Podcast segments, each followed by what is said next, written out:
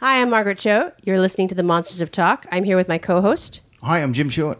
Jim. We're here with a very, very special guest who I am so excited to have on the show. Um, she's somebody that I have admired for a very long time, and I remember seeing her do comedy and really looking up to her. And even though I think you're actually younger than me, so it'd be weird to look up to you, it's great that you were there. I think maybe you may have started before me. I'm not sure, but I love you. Lots of people are going to be so excited that you are here today. We got Felicia Michaels. Oh, thank you, Margaret. and that I'm, like, other blushing. little sweetie voice is our. We have a little. We have a little special guest, Scott Silverman. Hi. He's our friend. Yay. But we love Felicia Michaels, and um, so if, uh, maybe Scott and I will talk about our history with Felicia. When do we first? When do you first see? I think I first saw you on TV. Probably maybe it was like MTV's Half Hour Comedy Hour. Was Oh, your- really? Was I saw you first on Star Search? I believe. Oh, yeah. Yeah, that's probably. Which pre? I feel like I don't know which was before, which was earlier. I think Star Search was 1st Mm-hmm. Yeah. Were you living in Los Angeles then? I was living in Los Angeles. Yeah. And you were doing Yeah. comedy? Uh huh. And I was like, I would watch you, and I would watch you in the club sometimes here, and then sometimes you would come to San Francisco, and I would watch you do shows, and I would be like, I would be like in awe because I think your joke writing and your your just the way that you talk is so brave and so profound on stage, and I'm like, you're such a genius. I I think I feel like I like learned a lot from you. Wow, that's you're so over generous. That's so weird because I think, as all of you guys sitting here know, when you're in the midst of doing what you do, you really don't understand how people perceive you. Like to Yeah. me, at that time, I was just like, everyone thinks I'm stupid, and you know, just say fuck all the time, and fucking can't get on the Tonight Show because Jimmy Brogan said I'm too dirty. You know what I mean? Like, you know what I mean? Like, no. I at the time, I felt very, you know, kind of defeated a little bit, you know, and I Yeah. yeah, and I felt like people uh, had a lot of judgment on me. I don't know if that's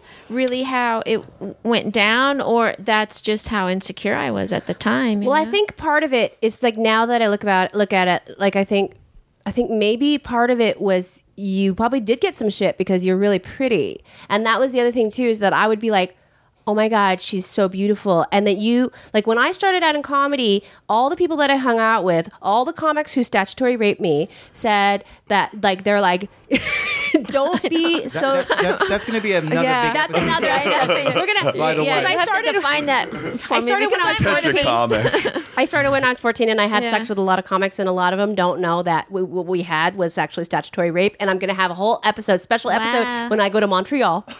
Yeah. And we're going to have them all on the show. And we're going to go, guess what? what happened was, I'm going to produce my birth certificate. And we're gonna, we're just gonna, you know, we're gonna have a discussion. That's awesome. But um, I, I, they were always telling me, don't be pretty, don't be sexy, be cute. It's, it's to be sexy and to be pretty, to be beautiful is to be a threat. So don't be. They're like tone down the beauty, be cute.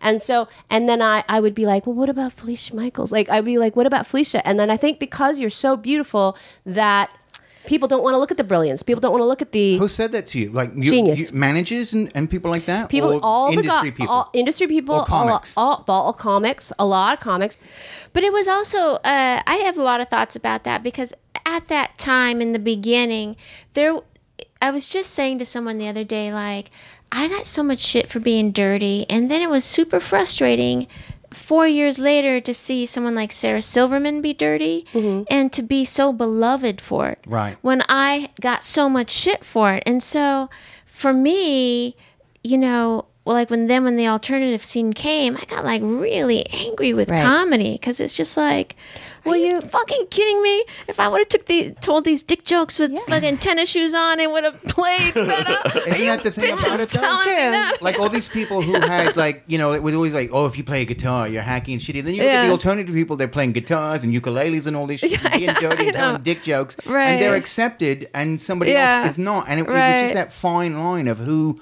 fell into the credibility you know, spectrum Yes, And yes. and, do you think now like do you still look at comedy now and it's it's really not so much dirty but more shocking Comedy so now? shocking now, and I- that and that you could what you was considered dirty back then probably would play on TV Now, Oh it's- yeah, it's yeah, so yeah. Totally. yeah. I think uh, comedy is shocking in a way now. It's it, that uh, that people attack such social issues so you know so much more now. You know, Mm-hmm. it's not as sugar coated. Mm-hmm. You know what I mean? Like people and just fucking going for the kill on it without, you know. Yeah, I think well, people now um, feel like shock or something like it. It makes the their that that is as good as a laugh, or that's as that's as good. That's more important than a Yeah. laugh. Well, there's, there's not as many people. Like there are some people who are really blue and dark and edgy, and they're really genius at it. Oh, and there's a lot of people who are just imitating that. That's what I mean. Everyone yeah. now, there's more just shock value stuff that's Right. not as funny or as clever Uh-huh. as some of the people that that were beforehand. I mean, Right. Yeah. But I think think, so. um, yeah, that I think it was because you were so beautiful, um, and that somehow. Every time you say that, I just want to pick up a pencil and gouge my eyes out. Like, well, just you know, what I mean? Well, we'll, we'll have to get a photo of that. I know. Just try to think about it as a sort of a, a lesson in, in in feminism and like the way that we think about women and value women in the '90s and on. You know, Uh-huh. like the way that we think about beauty and stuff. There was this thing about like beauty in the '90s that was really like if you had it, there was a bit of a shame associated with it. Like there was Yes, like you were like yes. beautiful, then you had to be a bit apologetic about your beauty. yeah, yes, that's very true. Yeah, or somehow deface it like a bit of Courtney Love. Like you had to come uh-huh. out like all fucked up with like a, in a slip right. and Oh, yeah. and be all punk rock about it because you couldn't just be like I'm blonde goddess. But if you are just naturally blonde goddess, it's it, it's very hard, and I think that was part of it too. The social environment that you were coming up in was very hostile to women like you. It was like this weird backlash right. towards if it, um, if beauty. it wasn't for Mitzi Shore at the Comedy Store, I wouldn't have a career because she picked me out of a lineup. You know what Mm-hmm. I mean? Basically, when I first came to LA, and because I would have never survived the improv, it just wouldn't have been my gig. Yeah. you know? Yeah. because and I was also it was a place that was more attractive to me, the personalities. You know, Mm-hmm. Right. So right. But that's who we have a lot to thank for. Like I have been talking to someone about Mitzi Shore a lot lately, and and how some people perceive her as this terrible, terrible person that did spiteful things, and you know what I mean. Mm-hmm. And but then there's other people that she is like their mom. Yeah. Like she is so beloved, you know, by uh, certain people. Some And people, some people literally. Yeah. yes, literally. But she she was uh, she did she did uh, She- it's always funny because some people have a great relationship with a with a book or a person Mm-hmm. in, in in the industry and some people hate that other person Uh-huh. it just depends on you know How much they work you. well how much they work you or how whether you know like any comedy scene has that like there's somebody that books something and some people are like oh I love that person they're great Uh-huh. they help me and the other people are like that motherfucker never did shit for me and was always horrible but it's Right. just it's perception of where you were yeah. I, but if you're funny, I mean, people, you know, that's what wins in the end. It doesn't matter anything else, right? Right. I think so. I mean, I remember when I first got back into comedy because I took nine years off because I had kids, and then I was at the comedy store and I was talking to Tommy, and I was like, "Hey, can I? You know, I'm uh, my name's on the wall," and he's like, "Yeah, we don't want any old people here." what? He fucking said that to me, and you know what? It was so shocking. It made me laugh, and I had to respect it. You know what I mean? It's kind of like, all right, don't fucking sugarcoat it, my friend. And then. uh and he and then he told me that he had asked Mitzi about me, and Mitzi said, uh, "No, I couldn't come back because I had walked away from comedy." And like, and to me, I believe that because that's something Mitzi would say. And Yeah. you know what? Didn't hurt my feelings because it was like, you know what? She ain't wrong. She Right. ain't wrong. You do what you do. You know what I mean? Right. You know. And That's so shocking yeah. to me, though. It's, Yeah. uh, no, it's wrong. It's wrong. you think it's wrong? Fuck yeah, it's wrong. I don't think it's wrong because, Because- I think she it, when when when I heard that it was like you know you can't just stroll back in here, bitch. Fucking hit the hit the No. dirt, bitch, and get some more. You know what I mean? Bring it back to what it was before Yeah. you come walking around. Yeah. Build your way back in. Yeah. But, I mean, was it uh, just out and out no, or you got to start again? No, it was no. That's fucked up. That is so but that weird. being said, I did work there last night. Yeah. I mean, I do work there. Yeah, oh, that's cool. yeah. I mean, it, that's so weird. I, I what I liked about the comedy store is that it's very much more rock and roll than the Yeah, improv. I mean, the yeah. improv is Thank mostly God. like dudes. It's like mostly Yeah. like dude, like they're, that sort of blazer comedy. It's like blazer bolo tie comedy, Right. and like like um It's like college comedy. Now, now it's just Yeah. boy Totally. bands. Now it's boy bands. It's bas- Yeah. basically boy band. It's like Yeah. One Direction comedy, but Yeah. then like the store was always like Kinison and like you Right. know, um, it, it just seemed you know it's all haunted. It just seemed a Yeah. little weird, some kind of seventies vibe. That's the rumor. It's Right. all haunted. Anybody ever had any weird experience? I mean, I'm sure people have had weird experiences, but any of the ghost experiences, I always hear from people like that. Various rooms they were haunted. Um, supposedly, like uh, Blake Clark saw a ghost there. Yeah, that's what um, actually Brett Butler would say. That Brett Butler was talking about how Blake Clark killed a lot of people in Vietnam, and so that's why anytime he would come into the comedy store, that there was a lot of ni- like dark energy Right. that would be around because it would be like kind of a almost like a hellmouth. Like he, she sort of described the comedy store as a hellmouth, which I believe if Brett Butler's going to say something as a hellmouth, I tend to go. I totally she's believe right. you that she said that because I was like, Brett Butler would say that. Comedy is that club, that club.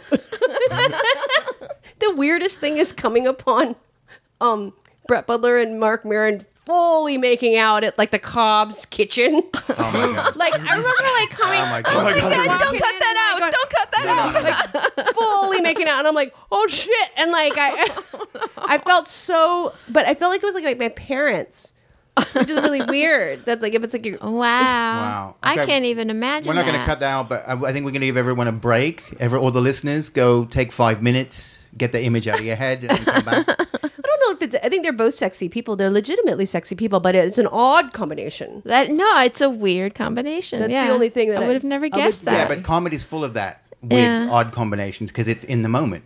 It just sort of happens sometimes. Right? Sometimes, sometimes yeah, but that's really weird. that's a weird. Do you guys weird know. Maron? Do you guys know Maron? that's a weird It- one. it's not weird at it's all. not that weird It's not because weird at it's all. not Yeah. weird. But then, um, yeah, the, but I believe her when she says Hellmouth. Yeah. Because it's at the, but there, a, there's something very. I love that club. I love the comedy store because there's something very, very clannish about it, and kind of like the people, the comics that go there, they stand by it, and they're like, "This is the store. We are store comics," and that's just, I think, beautiful. I think it's sweet. Yeah, it can be fun for sure. Ku Klux Klanish. yeah, but I mean, it's sort of. I, I I don't know. I like that. Like, I don't know. Comics used to do more stuff together. I think maybe maybe. Do you think the younger generation does stuff like kickball and? No, no. The younger generation is tweeting and and sending out uh, free tickets to something. When they're on their phone, yeah. That's what I miss is comics getting together after a show and going to eat. Right. People, people don't eat anymore because you know, fuck, you can't eat in Hollywood. No. Or in comedy or No. in show business. But um, No. comics, remember they used to go do shit afterwards or hang uh-huh. out or go Yes. do, or they'd meet up and do things. And now I think everybody is like, well, there's so many generations of it now where they're just sort of like against each other or competing mm-hmm. against each other. I mean, sure, there's little cliques of it, but mm-hmm. No. And before, remember the the softball games in San Francisco? Yeah. Yeah. All Yeah. kind of weird remember shit. hearing about them. I wasn't there. And they, but they had that also in Chicago. They used to do it in all the cities. They used to do stuff like that all the time. Yeah, maybe it was also maybe because we were it, it was young we were younger and that was a time like before people had families and stuff and and also before the advent of social media and that Yeah. kind of thing that things that would take away your free time. Right. But um there was a there was a, that's why I want to make an effort to go to comedy day this year because I feel like you know especially after the death of, of Robin Williams that there's this need that we need to just sort of be together because we do, we mm-hmm. don't know when we're going to see each other again and we don't know how long we're going to live. So we should try to make an effort to connect. And there's very few venues like that or things like that in San Fran- not San Francisco LA I don't know if any sort any sort of thing other than Dave Rath's house. Go. But Dave Rath doesn't even live there anymore. Right. so there's no point in going there. That's very funny. but we should we should just go there go up to Dave, Dave Rath's house because that's what you would do what you would do on a Sunday Yeah. sometimes I would see you there on a Yeah, Sunday sometimes. Yeah. every once in a while Yeah. um, that's when I saw you and you had bl- the dark brown hair. But you had a bob briefly. Oh my god, I don't know. I just like see, and then I would then I would get all confused about it. Like maybe I should be more intelligent looking. I'll cut my hair and color it dark, and Mm-hmm. then people, you know what I mean. But then people would be like, "What are you doing?" Yeah. you know I mean. I It's know. weird. I mean, it's like so hard to figure it out as a woman in comedy, and then You know, like eh, when I was when I was younger, I definitely felt like if I dressed up some or put on makeup or heels or whatever, that the audience would not take me as seriously as when I would totally be like in sneakers and like no makeup and didn't do anything about my appearance. Um, and I, I kind of thought that's like a weird thing where they the audience needs to um, somehow feel like uh, uh, the facade of femininity is removed for me to be able to communicate with them. And that's a kind of a weird thing to put on a woman. I mean, I think that's a weird thing to put on anybody, but why do we have to divest ourselves of something that's natural to us just to be able to communicate? Yeah. Sucks, you guys. Hey, I, I want you pretty and being funny at the same time because the first time I saw you, you were all glammed out. Yeah, that's what I'm thinking. And Yeah. Yeah, Because I was at a gay club and you were like in full effect, and I was like, "Oh my god!" And when I She's in full effect. and when I first saw you, you looked like this. You have not changed in twenty years, which is a little Ah. creepy. But uh, you were like all femmed out and beauteous. I mean, exactly like this. And I was like, "Yay, pretty funny Um, girl." It's Absolutely. cool. This Well, is a, this is a yeah. room full of fabulousness right here. so mm-hmm. fabulous. Well, Really we- good hair tonight. We, what, why we loved you, what Scott and I especially loved you, is because you were so funny too. Like you mm-hmm. were so like Brilliant. brilliant. Like you know, there's one billion and seventy five million miles of unused pussy on this. you know, those kind Oh, of right. that were so Right. like genius Yeah. that we would like die laughing and like tell each other over and over, and then. But you also were just hot, like Veronica Lake, like hot, like mm. Wow. perfect, like it's so movie star funny because my whole recollection of that time period of, is me shouting those jokes and you know and then club owners just like being weird to me or not looking me in the eye or the other comics being you know like no one ever saying yeah that's really funny They were just it, scared. They were just scared of you. Yeah, they were just scared. They were weird. They'll probably be like, "Oh, she's not going to yeah. care. Oh, she doesn't need to hear me say anything. I'm not going to tell her." People talk probably talk to her all the time. It's like this assumption that like, "Oh, she hears it all the time. She doesn't need to hear it from me." And then this kind of rage that like people have about angry, like get angry about beautiful women who are also talented. Like, I love Sarah Silverman too, but I don't think she gets her due. Because I think people don't believe it. Uh, they don't understand how brilliant she is because that she is so pretty Right. too. They they don't they discount her genius because she's beautiful. The way that I get around this argument, I think people don't discount my genius because I'm also beautiful, but they're afraid to be racist.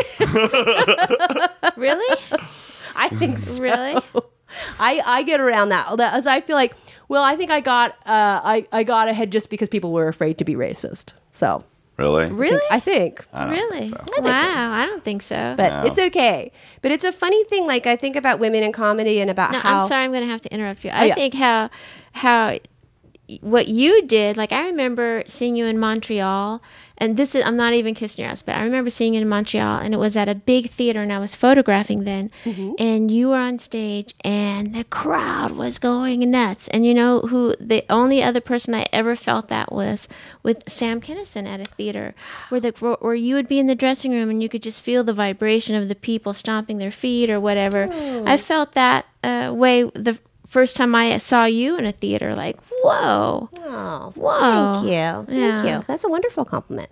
Well, I think it's great, and I remember that show. That was a great show. yeah, and it was a it was exciting. I think maybe um, you also lose a bit of perspective too, because after a while in comedy, you you become separated from everybody else, and then you don't see anyone else for a while, except for maybe somebody that you're working with. Like you don't see other comics because you're always working. Right. So it's a little bit solitary. So you don't even know what the experience is anymore. That's true. Yeah. That's very true. I think that's all changed now because of social media and everyone having Mm-hmm. YouTube and all, which is great. You know. Yeah, but you're um you're doing you're now you're back. How many years have you been back doing it now? Um, four years. That's great. yeah. That's a that's a long time. And then you made a record. Um, I made two CDs, Mm-hmm. uh, new ones, and the one just came out called Milf and Cookies. and uh, it's available on Uproar Records. That's great. Yeah, That's yeah. great. I did a record with them, like in the very uh we we were with you. yeah, you guys were there We did the show. In like the 2000 or like 19 Ninety six. Oh shit. Isn't that crazy? Wow. Yeah. 96. Yeah. It's at the punchline. So it was a while. Yeah. But um yeah, it's like uh it, it, it's it it's fun to have like those like albums so that for me they're good so I can remember everything I did. Exactly. You know? Exactly. And I did one before that where I did it all on my own, but I was just like, you know what? Fuck it. Let someone else do it. Yeah, you know what I mean? The next Yeah, one I'll do on my own again. It's be You know, it's it's rotate it around. It's much easier. Do you go back and listen to your old old like albums and stuff? You know, I when I got when I came back into comedy the second time, I d- didn't so much because I didn't want to use any of my old material because then it's like a crutch, you know. And I mm-hmm. had outgrown it, you know, as mm-hmm. a person. You know, Did you have new new material like sort of in your head like that you wanted to talk about, or did it take a while to sort of jump back into it? It took a long time to not it. It I didn't want to show my face in town, so I went to this place called like the Canoga Bowl, which is in Canoga Park. I totally fucking went there, and I just did my thing, and, Yeah. and uh, did a bunch of open mics just to, you know, because I didn't want to just show up and not be mm-hmm. great at it. But then it took like six months to a year, and I was headlining again. That's good. Yeah, because that's when I met you again mm-hmm. in Atlanta. Mm-hmm. Yeah, my first headlining gig. Uh, I, I was in Atlanta at the Laughing Skull, and then I say, say to Marshall, "Okay," and, and I'm like, Who, uh, "Who's middling?" And he goes, "Margaret Cho," and I go, "What? what? No, Margaret Cho can't middle. Holy fuck! It's my first time headlining in fucking nine years." You know, I mean, I was like sweating bullets. You know, can, can you imagine? I was fucking sweating bullets. But you were great. How'd it go? You must have It was good interesting. It was great. Interesting, yeah. Yeah, you rocked it. Yeah. And it was fun. And we had a fun time. Yeah. It's a fun time. That's a great club. I just was there again. Yeah, such a great club. Yeah. Yeah. They're they're all uh, real sweet and and um, it's just I like the environment and it's really good for comedy and it's just Yeah, you feel safe Easy. working out there. It's not like you go to some clubs and you're just like, oh, I better stick to the Mm-hmm. plan, Stan. I know. Well, it's nice. It's nice and intimate because everything now is a you know four thousand seat club. Right. You know, right. that- with, exactly. with, with people so far back. Laughing Skull is what eighty seats or something like that. 90 seats, 80, 90 something, seats. yeah. It's very intimate. It's It's, small. intimate. You can talk. You can actually connect to the people. It's comedy like Mm-hmm. Yeah. you remember it sort of being. I, lo- I love it.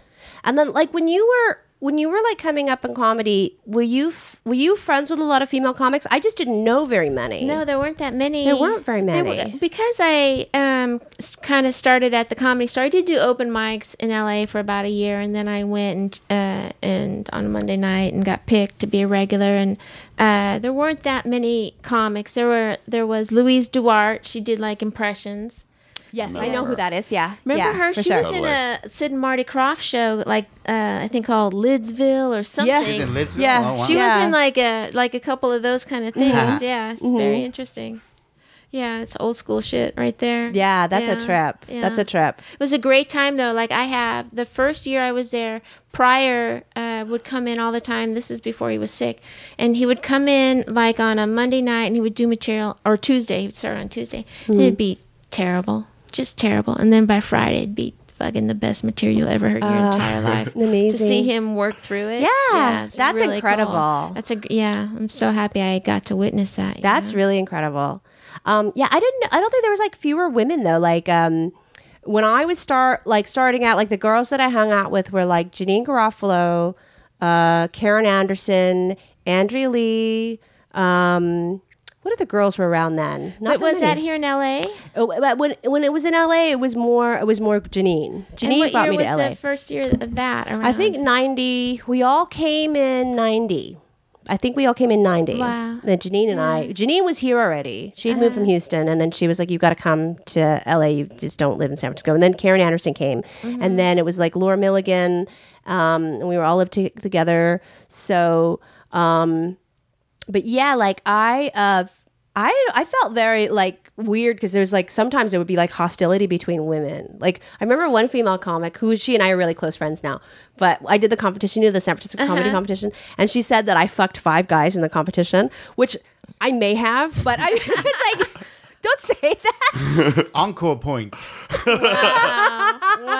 What you mean? She means during the run, or I was like, when did I have time? And then who did I fuck? Like, ew. No, I was probably cock blocking you the whole time. I know. It's like, who would I have fucked? and no- like, there's no wait a time. second. Like, wait a second, wait a second, wait a second. the comedy I competition. probably drove. I was like, I'm leaving Uh, it here. You're Like, driving the let's whole time in the competition. I You do know. the gig, and then you got to drive the cross country. to Who the would I next have gig. fucked? But like things like that, you would hear like weird rumors or like like some like female comic like saying shit, Right. talking shit, and I'm like, why are you talking shit? There's like four five, six of us. Like, Oh, that gets on my nerves when people talk shit. I do talk some shit too, but I don't do it like publicly so much. Mm-hmm. You know what I mean? Like there was, was a comic on, on Facebook for a while that was just talking shit about middling all over the country and talking shit about everyone. Mm-hmm. It's just like relax, you know? Yeah. Everyone kills in the middle spot, asshole. yeah, You know, what I mean? Yeah, Like, exactly. relax. If, if you're a middle and you're doing really great and you think that you're great, it's time to uh-huh. reevaluate. because- Right. Time right. to move up and prove it.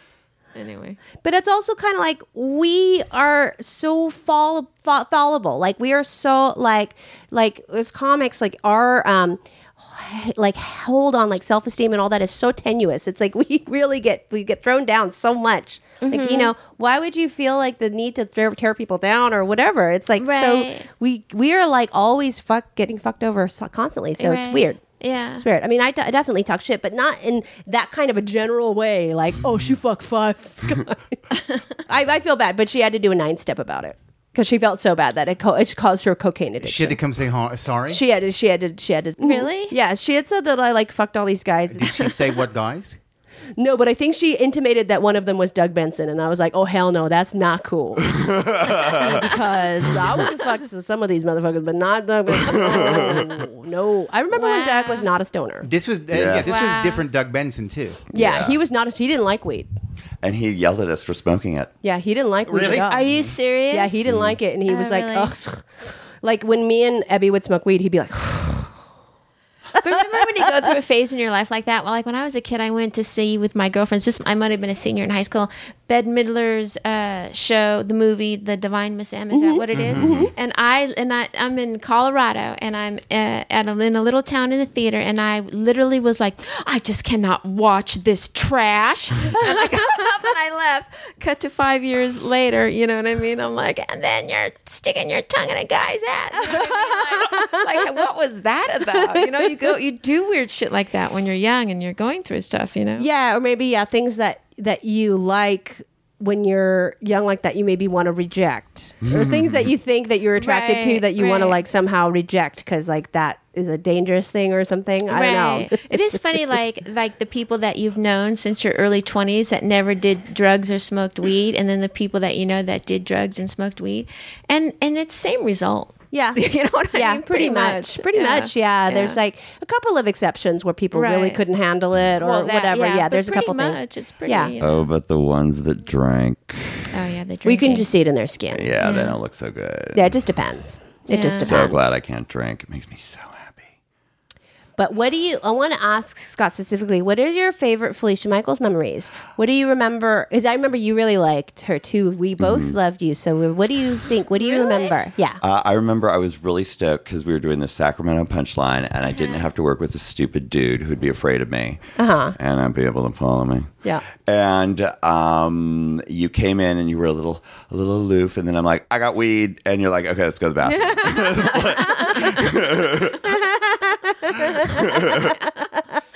yeah.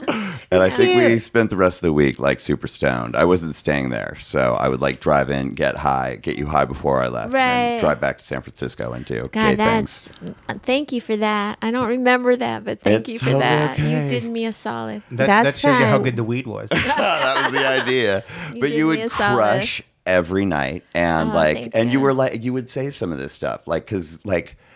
I, it, I understand the whole guys being a little intimidated by beautiful women, Mm-hmm. and but the guys would be. I think they don't know how to talk to women, and beauty or not beauty. It, I would see these guys, and they would talk to you, and their face would be like lit up. I see it when they talk to Margaret too. They don't know what to do. They don't know how to react. It's like they're physically paralyzed or something like that and it's really funny but it's hmm. also kind of sad because you know one of these guys has to be able to talk his way to stick it in you Right. and it just doesn't seem like it's going to happen sometimes because guys are intimidated by funny women even though they say they like women with senses of humor Yeah. They're They just scared. don't like women with a better sense of humor. Yeah.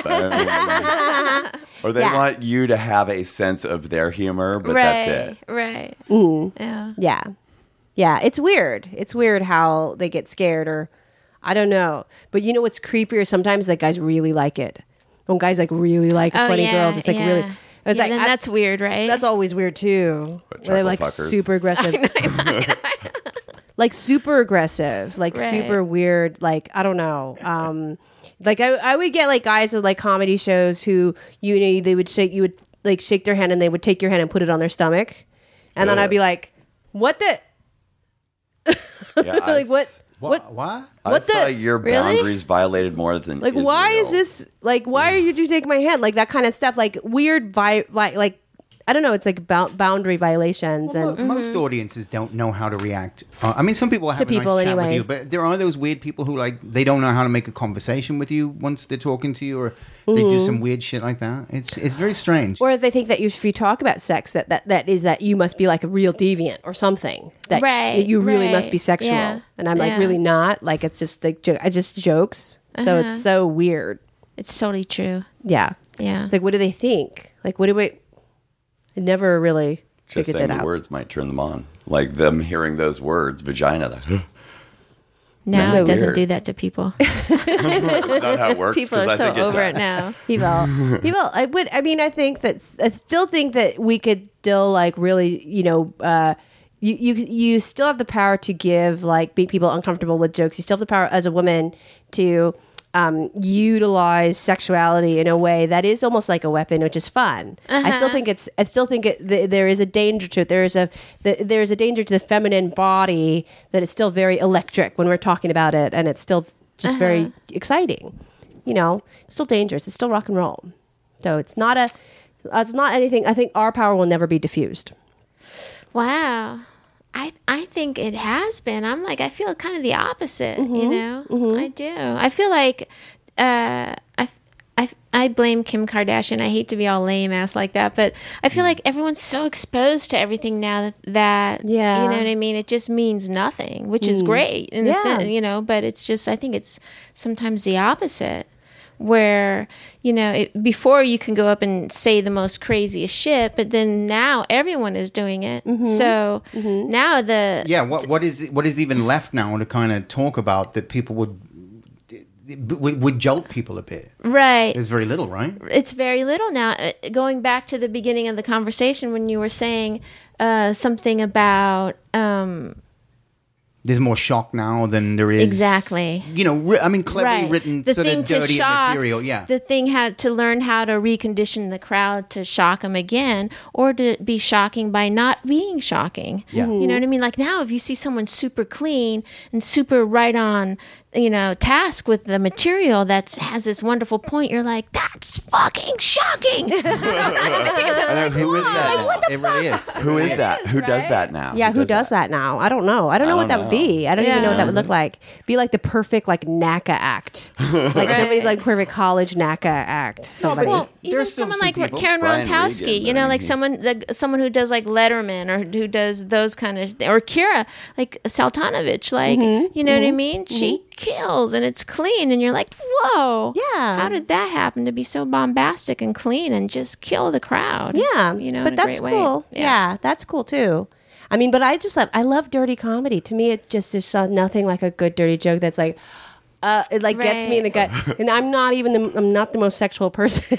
I think that's where my sexuality is. Is like I love the dirty jokes. To me, it's like too funny. But there's so funny. few people who- that are that are really great at it, who are really Yeah. great writers of that. I mean, every, Right. everyone's dirty right now, but nobody's that funny to some degree.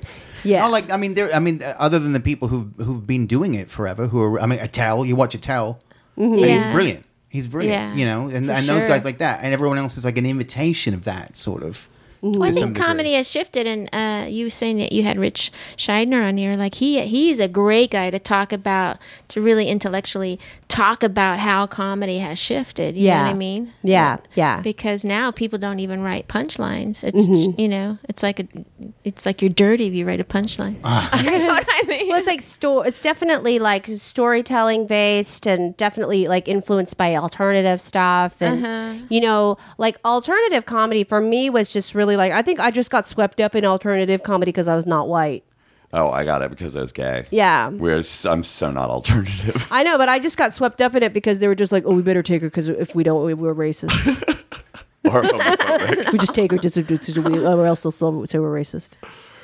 and also, there was like no black people then, in alternative comedy. So they're like, "Well, she's she's black enough. We'll take her. Just just get just get her. She's tinted. That's fine. That's enough." That's your perception. Everyone else's perception is, wow. Yeah. look Margaret Shine. You know, that's But how it's it like I, goes. I just had yeah, our perceptions are so skewed. yeah. we just went because it was at Luna Park in the beginning. So Yeah, and we our were going friend, there yeah, our anyway. friends owned Luna Park, so we were going because um, He made they were us. like he made us come, and I almost bought Luna Park in the in the beginning. oh, really? Yeah, so they Oh, were wow. gonna they were just gonna have us come, and we ended up kind of just getting falling into it, and we were going to Largo just falling into it, and then I went to Largo just because I liked um, Jon Brion, Mm-hmm. musician, and so I was going all the time, and then so that's how sort of alternative comedy was born, just from like relationships, Mm-hmm. people hanging out.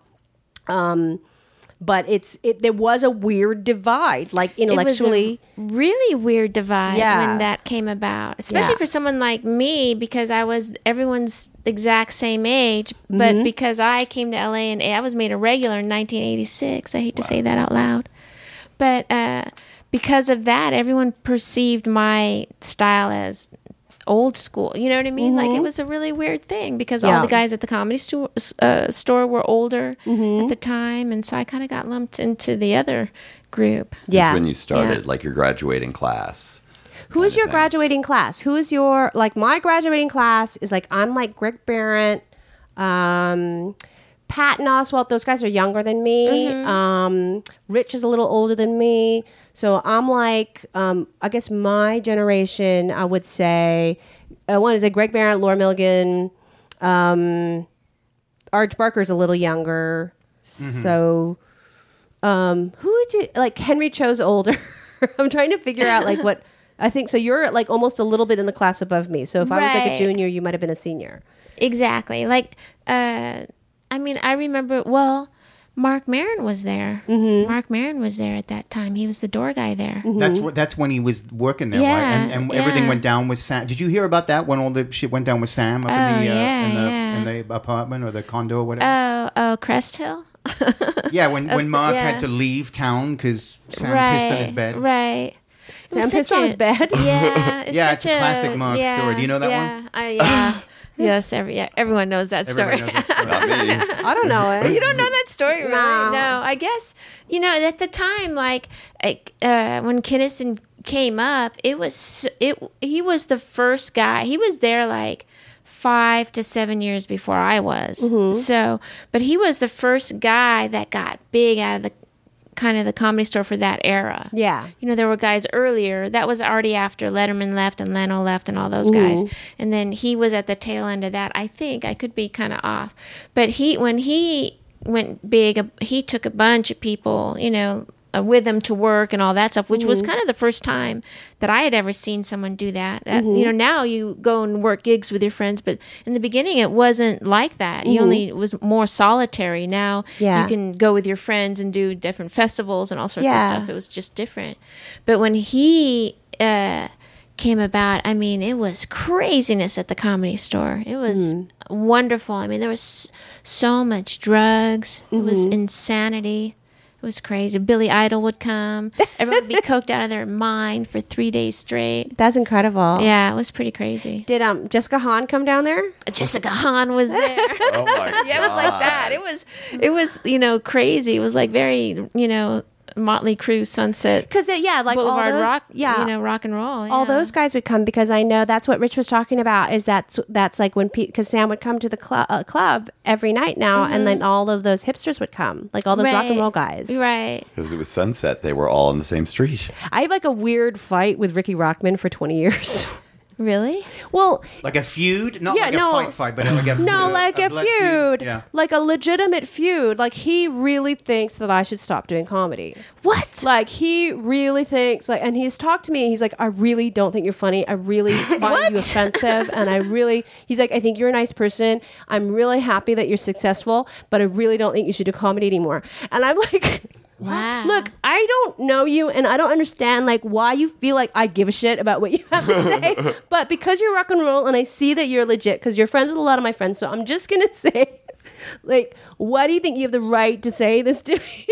and so we've been fighting like that literally since like 1994. Are you shitting me? Wow. Really? No. And it's really weird. And every time I want to see him, I want to punch him because it's going to be the same thing. He's just going to say, Look, I'm, you know, it's not personal.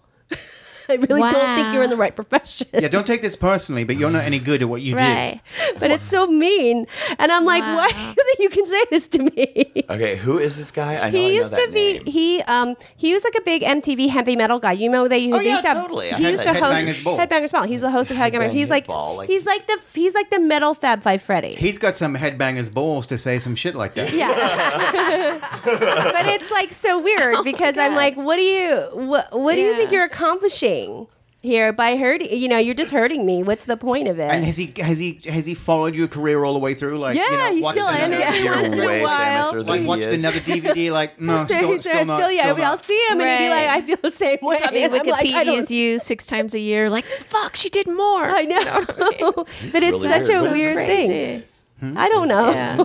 but he has cares? he has like that thing. Like and I have it in my mind. I'm like I'm so angry. I can't. I don't know why he feels like he's got to say that. But that that's just my, my aside. It's dumb too- aside. Yeah. Too much, Dumb too much black hair dye. Yeah. Yeah. But you know, people sometimes if like they they feel like they can just say that to women comics. Like if It's you're true, a female it's comic, people can say that. Yeah, Or to wouldn't- he women. wouldn't- he Or wouldn't to say that to anyone yeah. else. He wouldn't say that to anyone else. No, he wouldn't say that to a guy comic. I mean, could you imagine somebody saying that to like to like Louis C.K. or something? It would never. It would never happen. Like, Right. It's they- true. It's very true. they'd be too scared. You know, whether whatever they felt, nobody would ever come out and say it. But to women, they feel like it's okay. Like to women comics, people people feel like they can say really like horrible things. Like, and I'll look and I, I try to avoid the stuff about myself, but I'll see things about my peers, mm-hmm. and it's really upsetting. It's really disgusting. And I'm like, why do you think you can? Why do you want to shut women up? But I think it's because we're more powerful. Yep. I think so. I remember once. Do you remember Tommy Blaze? Yeah, of course. and we went and did some college dates together. This is like forever ago. And we were in a car for like a day and a half, and he just started on this thing about how women comics aren't funny. This is like in the early 90s, right? Mm-hmm. And then I was fucking stuck in the car with him, right? Oh, like, I no. know. It's like the, it's like the It's gonna be worst. a ex- long ride. I know, right? like where you're counting the birds that fly by. Oh, You're in the middle of fucking nowhere. But then I, you know, he's of course my friend on Facebook. Like I'm, Yeah. you know, like it happened. It was weird.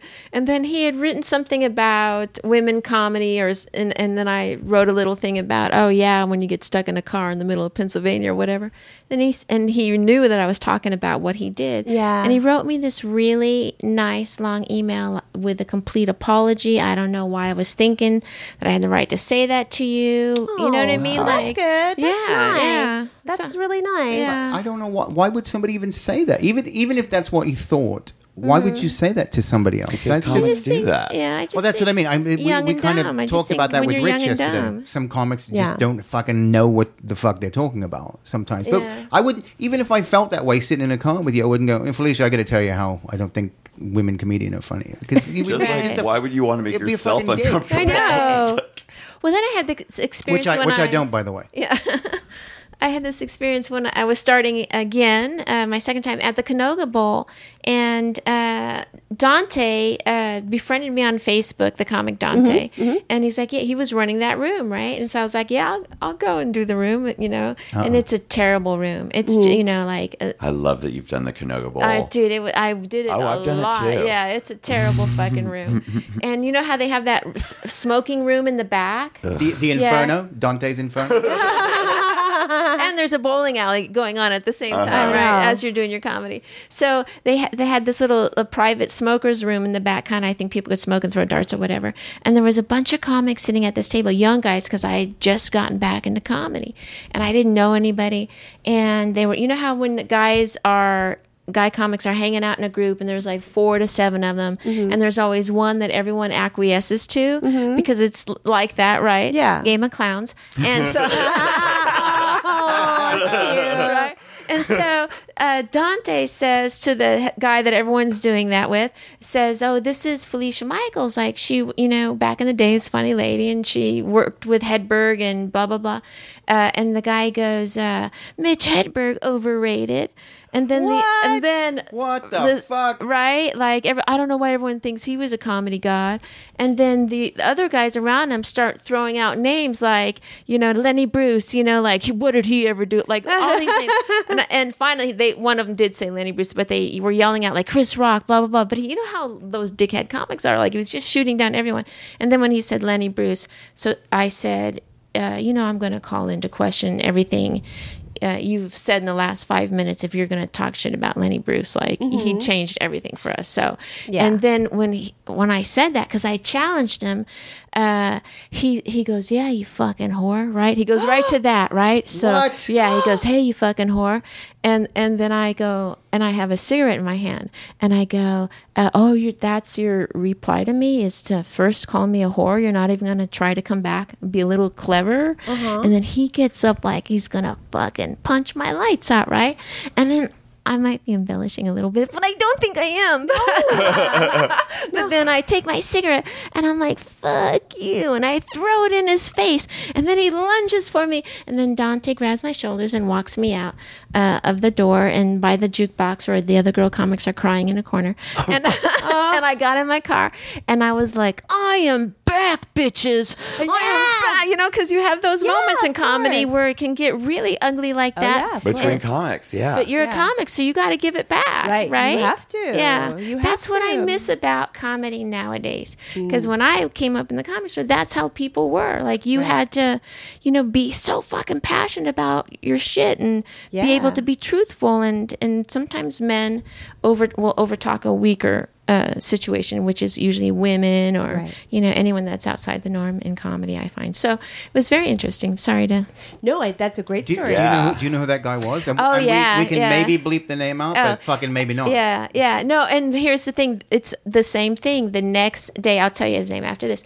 He emailed me because Dante got all over him. And, like, you know, and he emailed me and he's like, look, I Googled you. I didn't realize I am very sorry. And I was like, no worries, friend. But FYI, don't go to your horror first as your Yeah. throwing card. Yeah. You know what I mean? And now I see him, I hug him, he, we laugh. He makes me laugh, I make him laugh. So, yeah, it's it's he wouldn't even care if I said his name. I don't know who the Yeah. fuck that is. Yeah. I mean, uh, if you're going to be dissing Mitch Hedberg and, and uh, Lenny Bruce and, and, and, and Felicia Michaels, and we didn't, and, and you got Well- all of us, and we didn't know who the fuck you are. I know, but when you're 22 and you're trying to be, you know, the big cock at the table, you know what I mean? Yeah. You do I don't stupid know. This like you're shit. to be That's Yeah. funny. That's what Yeah. I hate like about we're comedy comics. now. Everyone Right. is 22 Uh-huh. and fucking good looking. Yeah, they're all good looking Funny. now. And that's yeah. fucking not what comedy. And that's why I, I unfriended somebody on Facebook recently because he's a good looking guy from Australia who's getting a lot of shit right now. Mm-hmm. And he fucking posted a picture of a homeless person that he'd taken and had some f- fucking bullshit comment under it, like a joke. And I'm like, why are you fucking with this person? First off, don't take somebody's picture that you don't have the permission to take the picture, and then Mm-hmm. and then you are, are looking down on them. Fuck you. That's not what comedy's about. Right. Comedy's about fucking with the people with power, not some poor bastard on the street with a shopping cart, and you've got a fucking joke about it. I love that you did that. No, I love that you did that. It's like and he's another good, uh, fucking entitled, good-looking dude. Uh-huh. I, I, I miss comedy when it was like not ugly-looking people, but regular-looking people. when people had humps on their backs. We're just outsiders. We don't need it from like you know the boring. If you're good looking and funny, then you don't notice if they're good looking because they're Mm-hmm. so funny. It doesn't Yeah. really matter. But Yeah. I've seen some of these good looking guys, and I can judge they're not that cute, and um, they ain't that funny, and it's really Well, they're never that frustrating. funny, no. yeah. so Because then when they're not funny, they're not good looking anymore. Exactly, it totally ruins their looks. but wh- why is it? Oh, I googled you, so now you have some credibility. Fuck, Right. That's a fucking. that's a cop out anyway. That's bullshit. Right. Yeah. No, I think he learned his lesson though. I'm not I, I you're absolutely right. But I think it's he learned his lesson. I think everyone's 22. You do stupid shit when you're 22. Yeah, Yeah. you do, and I they didn't. do talk not like that. Really? I, I mean, not like that. No, I, Not I, like I that. know I've done stupid shit, and I've done stupid shit fucking this weekend. Yeah. but I, you know what? I got into comedy, and I would sit in the back, and I would watch people, and I respect. I respected everybody who was above me, even if I watched somebody who I Yeah, thought. that's hmm. true. I thought maybe Yeah. this. Here's what comedy used to be when I got, and I got into it in 1988. So it was after a bit of the boom and whatever, everything Where like at? that, Where in at? Dallas, Texas Oh, in Dallas. Okay. and we had two improvs in town. And when I finally got into the improv by doing the Monday night showcases, uh, which gave me entry to come in and start coming to shows, Right. and, and I would come in and I'd sit in the back and I'd be very respectful and whatever, and you'd and you'd watch the show and you'd watch the whole show. You know, and you go, "Oh, this guy's really funny," and then a week later you'd see somebody else, and you go, "Oh, that guy's really funny," or "This person's really funny," and then eventually you kind of figured out, like, "Oh, these two people did the same kind of shit," so they're that uh, you became discerning, Right, you know, right. and that's how I met people like Tom Kenny and really unbelievable, fantastic comics. But you would do a remember you would do a guest set and you would come in and you'd thank the club manager and the person and the booker and whoever the fuck was there, and then you'd thank the the the headliner, and you would sit and you'd watch the whole show. Yeah. because that was the etiquette. Like I'm gonna I'm gonna watch your show. Now motherfuckers come in and they and they come in and they do their three minutes and they or ten minutes or whatever the fuck they go over the Uh-huh. light, you know, and they don't stick around, or if they do stick around, they're selling a CD or a Right, T-shirt or some right. bullshit like that. There's no respect for the rest of the show. Like, like I, I remember, like I remember the days when I would, you know, being in Dallas, who somebody would come in and you'd hang out with them, you'd kind of get to know them if you were hosting for them, or you, you know, you were Mm-hmm. like, hey man, because you knew these dudes were on the road and they needed like a lifeline, somebody to take them here or there or hang Yeah. out with, or you know, and that's how I. And it wasn't like sucking up or kissing up or anything like that. No, that. but was- that's what you was did. Forming If a you relationship if you with were somebody. the feature, you you know what I mean. You gave the headliner a ride. You did this. Mm-hmm. go to you, lunch. You I take mean, him to fuck. lunch. Got 'em weed. Yeah, I yeah. took, I, Yeah, I took Bill Hicks to lunch, and we went looking for a Stevie Ray Vaughan guitar, and I wouldn't fucking give up that. We went to we went to the Hard Rock Cafe because I thought maybe there'd be a, a, a, a Stevie Ray Vaughan, Uh-huh. you know, and that's the most bullshit place to go. But we're looking for memorabilia. But I remember seeing there was an Elvis jumpsuit in a in a case, and Bill knelt in front of that and genuflected in front of an Elvis jumpsuit. Aw. And that's one of the fucking greatest memories ever. So and that was, you know, because I got to hang out with that dude. Yeah. But that's what you did. You hung out with the people. Now I feel like there's no sort of uh, relationship between a younger gen. Yeah, I feel so old, but a younger generation. There's no respect anymore that these other people might have some valid um, input Right. into what goes on in comedy, and, Right. and, and that they've done something. You know. Yeah. I think too it, having experienced comedy not in a major showcase city is you have re, more of a respect for the craft of just doing a show and getting business done. You know what I mean? Like, uh, and and that was also a big time, like when alternative comedy came, where you it was so crazy making because mm-hmm. a lot of people couldn't do that because they were so new at it and mm-hmm. they could only work certain crowds. Some people could do everything, but that was a little crazy making at the time too. You mm-hmm. know, it, comedy really changed at that time. Yeah, it became Yeah. not funny. Ugh. Well, it really changed, and it kind of became like it sort of became this weird thing. Like everybody was doing these inside jokes that you didn't really know. Like it was like with comedy and like comedy clubs, there was this thing where we had to like make sure that everything was accessible. But with its alternative comedy, it just became very insular and s- very specific. And I don't know, it, it just got weird. Like I'm like.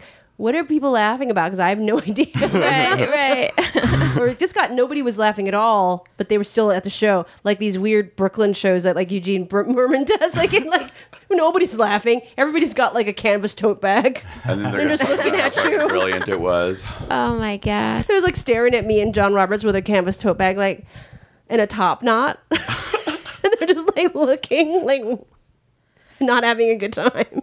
Don't you feel so fortunate in the time that you did come about because you were able to break a little ground and to Yes. experience and travel comedy mm-hmm. not only in San Francisco but be a part of the big comedy change in Los Angeles mm-hmm. and to also experience the New York Yeah. comedy scene that came up from the underground. It was beautiful. It was a great time. It was a really great time. And I remember also that there was a stupid article that came out in the New York Times magazine that was about the posse, the posse. that was like it was um it was and Dave was in it. It was Uh-huh. Dave Becky it was Dave Rath and it was um me, Bob Odenkirk, David Cross, um Janeane Garofalo, every all those people, you know, Right. all that that like I think Sarah was in there. We did a photo shoot Uh-huh. in New York, and it was just like this whole thing about how the posse, and it was so weird after thinking about that. Like we were like this le- legitimate like this a scene, Uh-huh. but I think by the article, by the time the article came out, we were just all like so repulsed and embarrassed Right. that we had done this thing. But I remember it was like a huge. Uh, Dog pile and like Dave Becky and Dave Rath were on top, Uh-huh. and then it was um everybody was arranged around it. It was like That's a, so funny. yeah, it was everybody in a pile. It was so funny. So can you imagine if you're this person in a situation where you're everyone's age lumped in with the old guys and the old way of going about comedy, and your husband is the one of the main ringleaders of the new style of comedy. That's weird. It's like Really?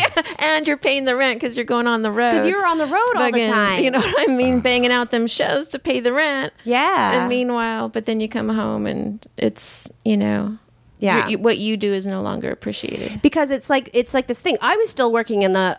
Uh, the the uh, the comedy clubs too because that's I was that's how So I you would make totally the rent. understand. yeah because Yeah. I you have to do that you have to be working those clubs to make money like Mm-hmm. none of those like alternative shows at that time you couldn't really make money even now like so there's most of those alternative shows you don't make that much money not not compared to Right. what um, or they don't pay you, or Yeah, you or know, you're whatever supposed to be kind of thing honored like to work there. It's not real comedy, kind of, because part of it is going out on the road and having to be funny. That is Yes. part of the deal with comedy.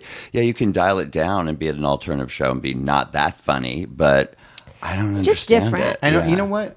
I- I'm not apologetic. There's nothing wrong with rocking the fuck out of the house. Yeah, There It you doesn't go. mean you're a There you sellout. It means maybe you're just fucking Yeah. pretty good at it. You But know. it took The people a long time to get out of that, to get back into that thinking. You know, mm-hmm. I Yeah. think, yeah. Yeah, it's just a weird. It's a weird thing. I always just like boil it down to like the drinks. Like if it's an alternative show, it's like a weird like PBR, and then if it's a comedy club, it's like an Irish coffee with like whipped cream on top, Right, right. or like a daiquiri. I have to tell you when I go do like one of those kind of shows, and uh, and then they have like a, a tub, a red kids tub Yeah. with beers in it. I'm like, fuck, you know what I I mean? need Like to do a I need a, I need a fucking party. drink, bitches. Yeah, I no, don't that, need this what the shit. fuck is this? I want to. I want to stay and talk to you, but we have to go to our other things. So now we have to. We have to wrap it up, but. We could talk for a long time. See, now you There's were so asking many us stories. what questions. So many Yeah, you were asking us what we were going to talk about, but there were so many. What do you? I mean, I didn't even get to all the things that I had planned. We'll have, in to my do a, we'll have to do a part two of this sometime. I think Oh, we I have would to do a love part that. two soon because there's that. so many things to discuss. Because we we have like so much to talk about, but we had never, you know, on the show we've never even approached the divide between comedy and alternative comedy, and that's a Uh-huh. major thing running through our lives. So we'll get we'll Absolutely. get. Thank you for having me. Thank you so much. Now, um, where can people find out about your shows and when you're performing? Where you're going to be? What? Where do you, do you uh, you on social media? Of course. on social media at Felicia Michaels on Twitter and Felicia Michaels on uh, Facebook and Mm-hmm. uh, uh, Comics Eye on my Instagram. So a under slash Comics Eye. a, a a comics eye. Yeah. Yeah. And- but I'm going to be in uh, the Laugh Factory in Vegas in uh, October and then in Tacoma. Oh, cool. Yeah. Oh, the cool. Bing and you, your new CD is out. My new CD is out. It's on uh, Uproar Records, and you can get that on iTunes. And also, we didn't even get to talk about Peeping Comics. Uh, Oh, yeah, oh, I should've talked to you know. about that. Oh, I know. yeah. I know.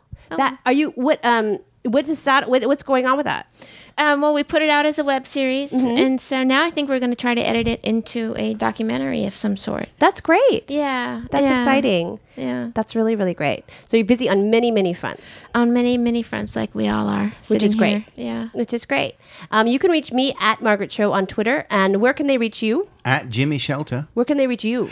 uh, at the Scott Silverman or at Scott D Silverman. Sorry, on Twitter. I know I did this before. We have an episode with Scott before, and he gave out. He doesn't even know his Twitter. I hate Twitter. Just friend me on Facebook. Seriously, I, know, I'm really love Facebook, too. Facebook. I'm Twitter, more I can't do it in 140 letters. Friend me on Facebook. it's a skill. It's a skill to It learn. is a skill. Yeah. If you have questions for any of us, you can you can tweet us at Monsters of Talk. We are every Monday on SoundCloud and iTunes, and you should leave us a review because this helps tremendously. What did I did I miss about all the business that we do? No, I- we have some videos on YouTube. Oh, YouTube. YouTube.com slash Monsters of Talks and behind the scenes, some animated videos, some cool stuff. Yes. So go have a look at them. But uh, thank you so much, Felicia. Thank I'm you for so having me. grateful Thank that you you. came on. It, was, was really fun. important Thank for you. us to get to talk with you, and you know, you've been such an important force in our comedy lives. Even though y- you know, it's like we didn't see you very much. We were like always like watching you well, on that's very TV. kind of you to say. And by So- the way, I feel the same way pretty much about everyone sitting here. Well, you're wonderful. And Okay, maybe not Scott because I don't remember him. you're wonderful. Thank you, Felicia. Um, and we love our listeners, and we'll talk to you next time. Yay. Okay.